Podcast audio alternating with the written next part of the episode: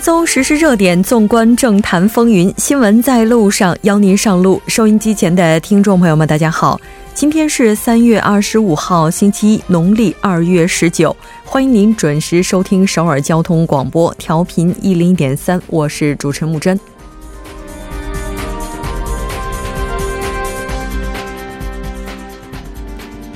韩国法务部过去时委员会今天下午听取了真相调查团对前法务部副部长金学义的别墅性招待案件中间报告，讨论后建议进行再调查。中国国家主席习近平意大利之行为“一带一路”赢得突破，意大利成为七国集团及西欧首个签署“一带一路”倡议谅解备忘录的国家。文政府提名的第二期内阁成员听证会今天正式拉开大幕，首日国土部长官候选人崔正浩接受听证。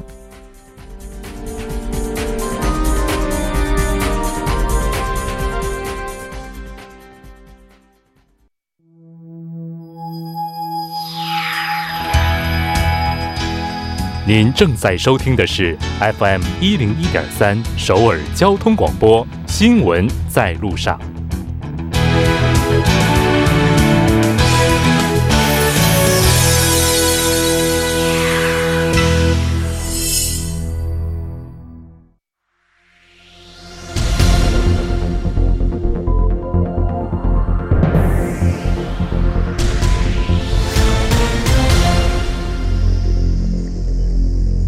此时此刻，主要新闻。接下来把时间交给新闻播报员孔苏，我们稍后再见。下面是本时段新闻：北韩方面上周突然撤离了开城南北共同联络事务所的人员，今天其中一些人员重新回到南北共同联络事务所。联络事务所时隔四天重新恢复联络功能，南北之间可以再次通过联络事务所相互联系。韩国统一部当局今天和记者见面时介绍了这一情况。据悉，今天早上八点十分左右，北韩方面的部分员工重新回到联络事务所上班。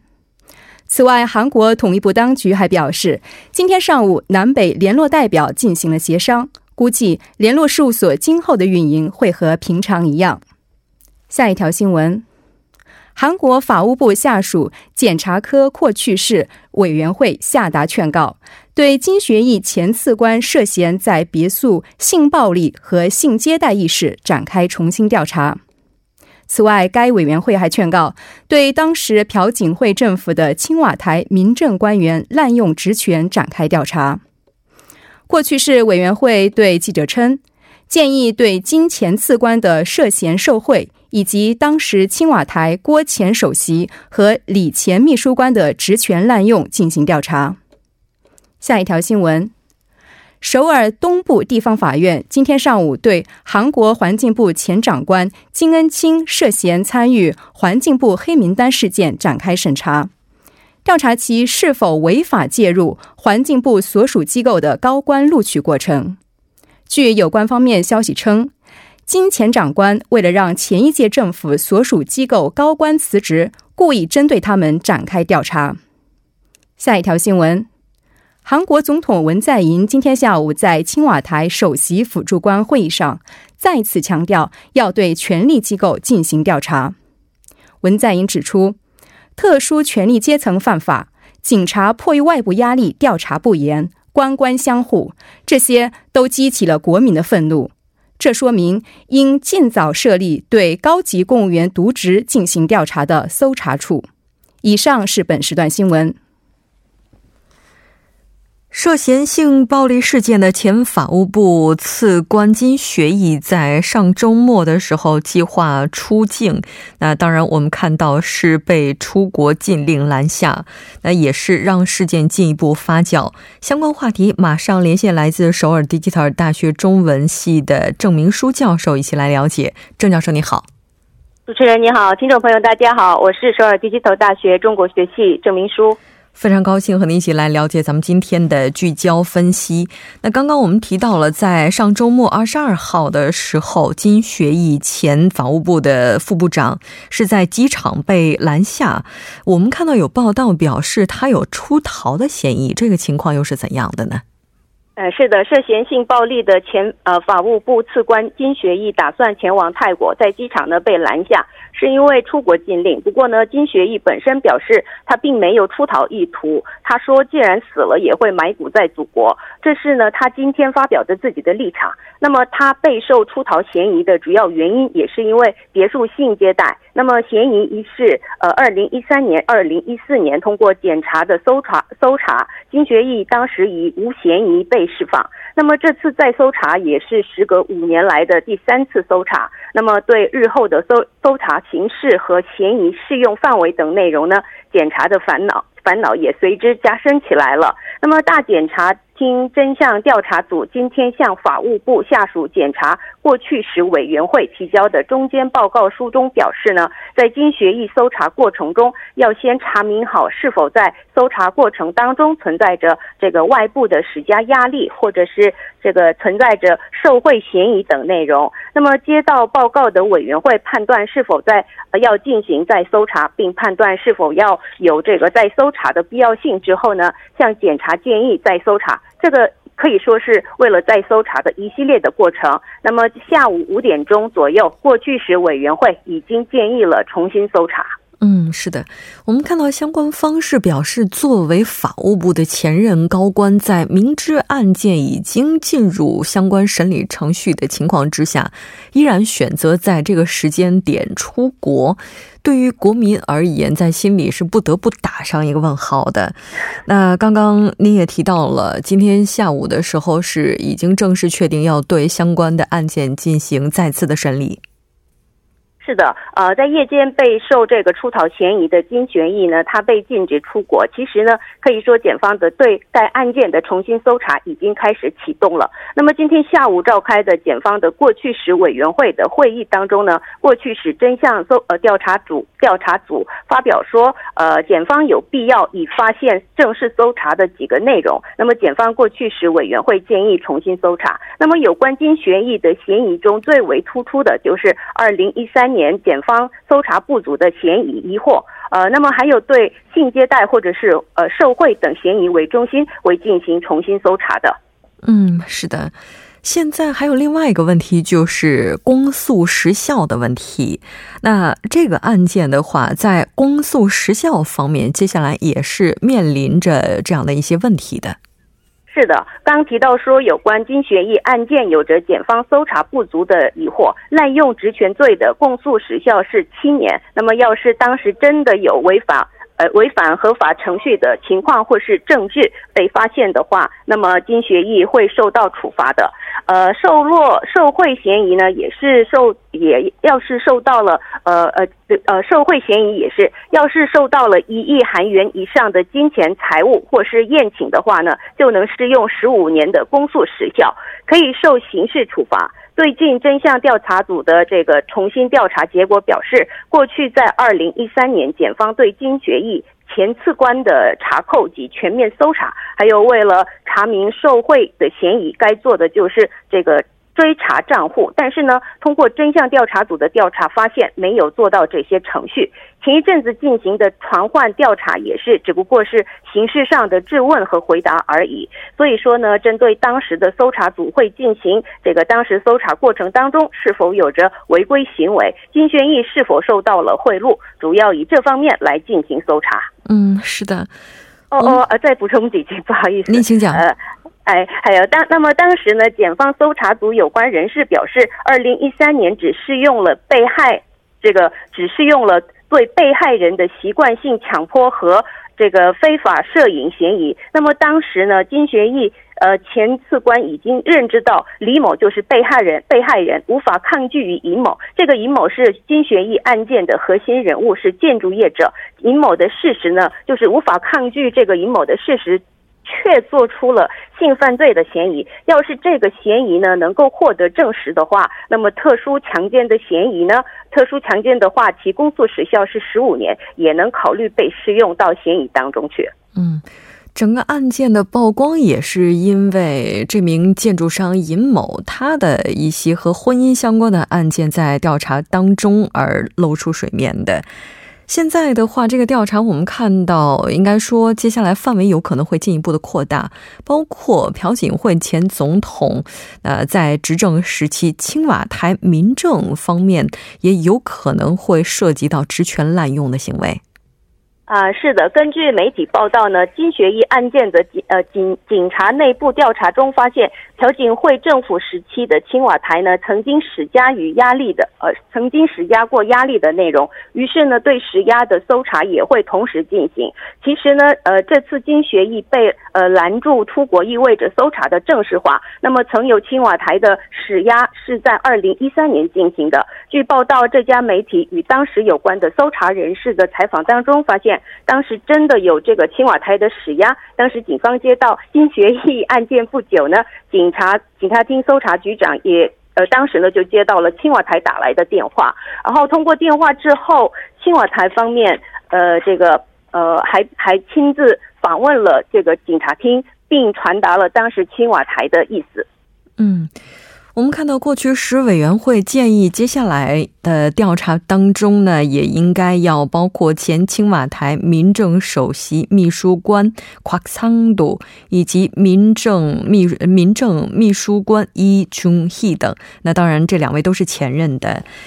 现在的话，围绕这个案件，我们看到朝野上下的争议也是非常大的。自由韩国党和执政党之间的主张和立场，现在也是寸步不让，针锋相对。是的，是的，围绕金学义案件呢，朝野之间的争论很大。我们先看一下自由韩国党的立场。那姜温自由韩国党院内代表今天表示，备受别墅性接待疑惑嫌疑的金学义前法务部次官的重新搜查，他主张说以特检方式进行搜查。他在今天召开的记者会上表示，做。做特检搜查的同时呢，建议也实行 t r u k i n g 特检如何？那么自由韩国党要求，呃，是有关这个新建民情配物的解发性发言，然后冲天温议员的有关内容，还有 t r u k i n g 呃跟帖操作，连金学义案件呢都。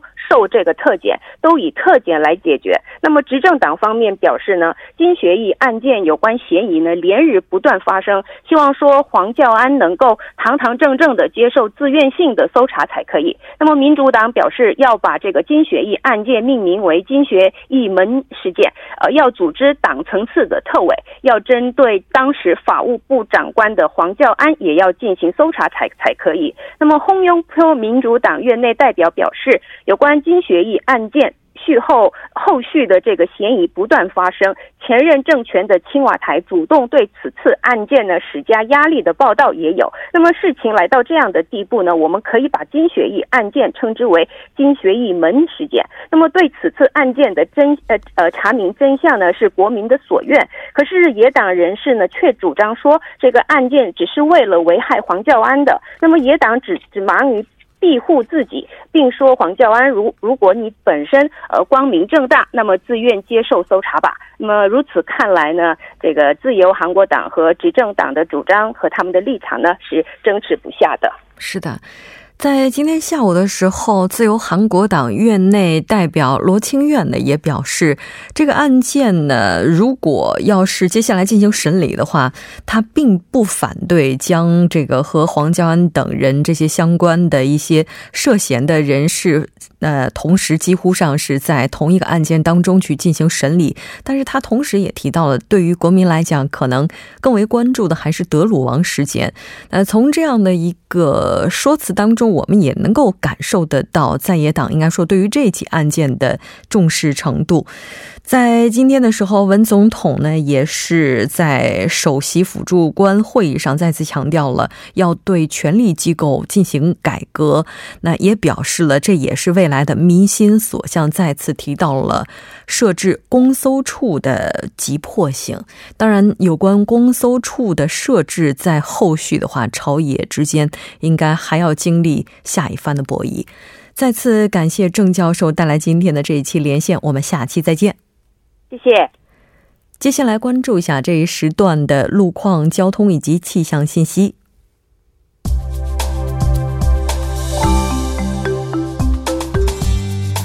大家晚上好，今天是星期一，这里是程琛为您带来这一时段的路况和天气播报。现在是晚间六点十六分。我们先来关注一下目前时段首尔市的实时路况。第一条消息来自江边北路依山至九里方向，刚刚呢发生在盘浦大桥附近路段一车道上的追尾事故，暂时还未得到完善的处理。那受其影响，相同方向的路段从汉江大桥开始拥堵严重。继续下来，在青潭大桥进入交叉路的一车道上，目前呢也是发生了一起追尾事故。受事故影响，目前该路段路况比较复杂，行驶车辆呢也在不断的增多，还望途经的车主们保持安全车距，小心驾驶。好，接下来是在内部循环路圣水大桥至成山大桥方向。目前呢，在真灵隧道内的二车道上停靠着一辆故障车辆，还望后续车辆参考相应路段提前变道行驶。下一则路况来自奥林匹克大路河南至机场方向。不久之前呢，发生在铜雀大桥附近路段五车道上的交通事故，目前已经得到了完善的处理。但是呢，受事故余波的影响，目前该路段行驶车辆的稠密度较高，属于事故高发路段，请来往的车主们保持安全车距，小心驾驶。那么天气方面，目前时段停留在韩国内陆上空的雾霾还在持续发展，到明天上午为止，全国多数地区多云，部分地区呢有分散性的降雨。阴郁的天气预计会在明天的中午时段逐渐结束，中午过后，内陆多数地区将会逐渐的转晴。同时呢，未来三天可吸入颗粒物在全国大部分地区将呈现出恶劣的水平，雾霾浓度持续偏高，公众在外出时呢，注意做好防范措施。我们先来关注一下首尔市未来二十四小时的具体播报情况。今天夜间至明天凌晨阴转阵雨，最低气温六度。明天白天多云转晴，最高气温十六度。好的，以上就是这一时段的天气与路况信息，我们稍后再见。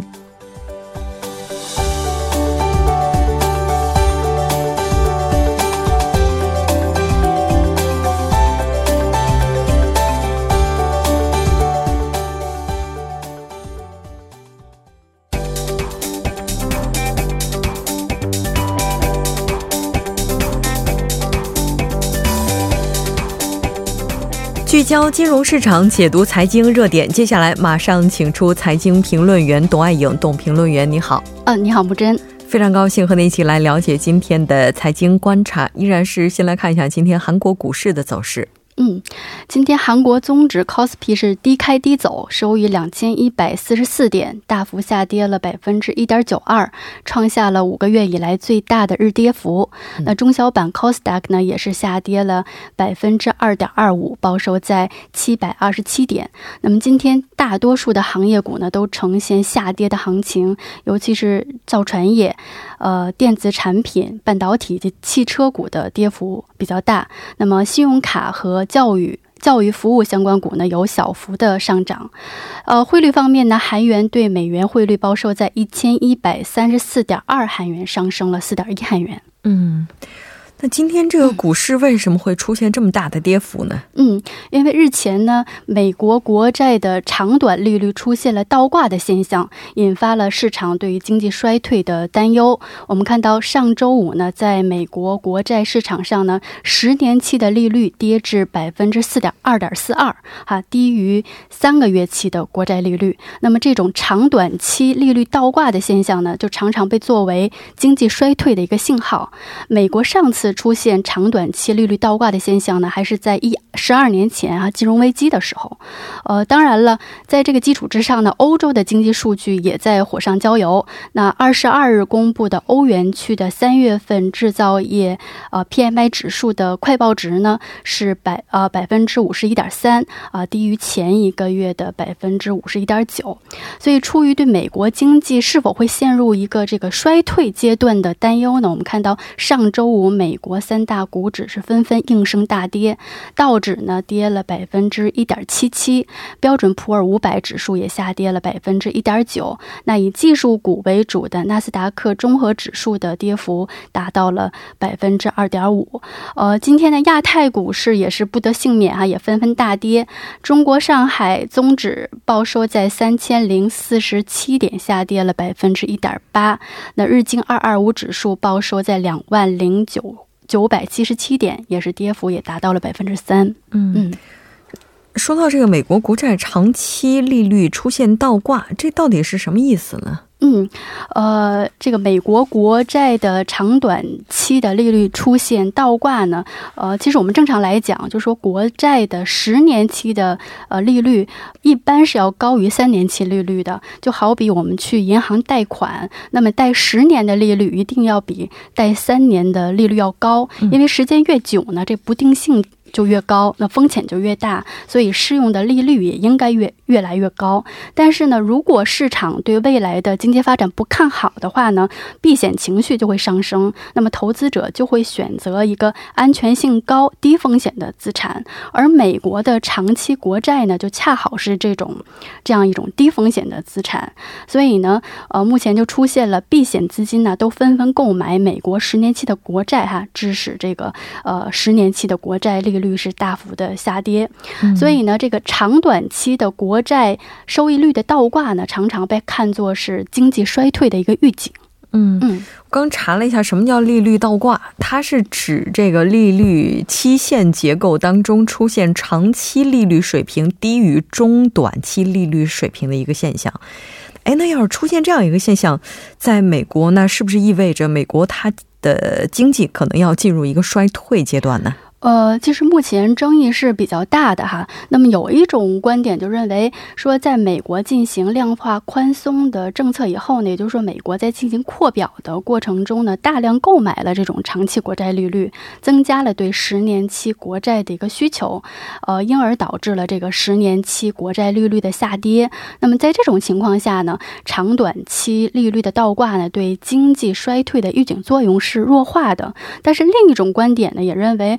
说这个历史经验表明啊，这个长短期美债利率倒挂的预警作用尚未发生错误，就是说我们看到从。一九八零年到现在为止的四十年的时间里呢，美债长短期的利率倒挂呢，共出现了六次。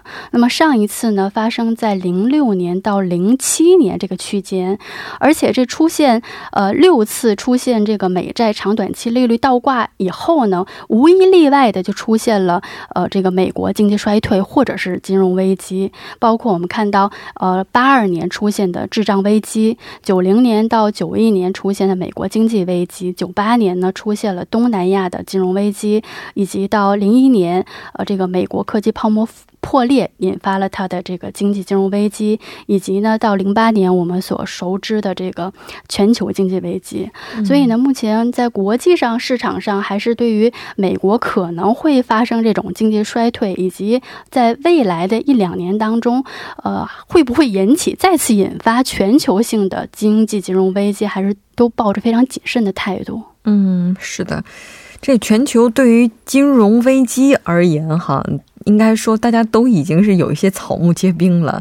那来自美国的风险对全球股价以及韩国股市，它会带来怎样的影响呢？嗯，我们从过去的历史经验来看呢，呃，美债长短期的利率出现倒挂以以后呢，到美国经济出现衰退或者是发生经济金融危机爆发的这中间呢，存在着大概三百天左右的时差，而且在短期内呢，呃，数据表示这个股市呢对。此表现的并不是很明显。那么，根据瑞士信贷的一项数据显示呢，在过去的五十年期间，就是说每次美债长短期利率出现倒挂以后呢，这个标普五百指数呢，在六个月以内呢是显示了是上升的势头，六个月它上涨了百分之呃四。那十二月。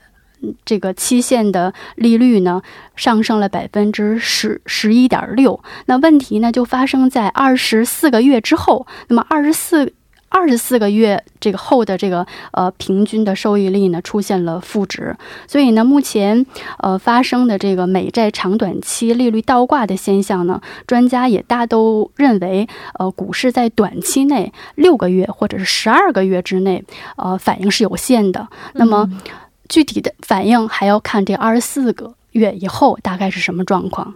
嗯，二十四个月以后的状况，这还早着呢。那今天这个大型股的下调幅度，我们看到都是比较大的。嗯，是的。那么。对于韩国股市的影响呢？因为韩国股市它是新兴国家的代表，而且它对外资的依赖程度也比较大，所以当国际资金避险的这个情绪增大的时候呢，就不可避免的受到波及哈。所以我们看到今天大型股的这个下调的幅度都非常大哈。三星电子是下跌了百分之二点二六，SK hynix 呢下跌了百分之四哈，四点二。那么现代汽车也下跌了百分之二。点八，因为这个外国投资者呀。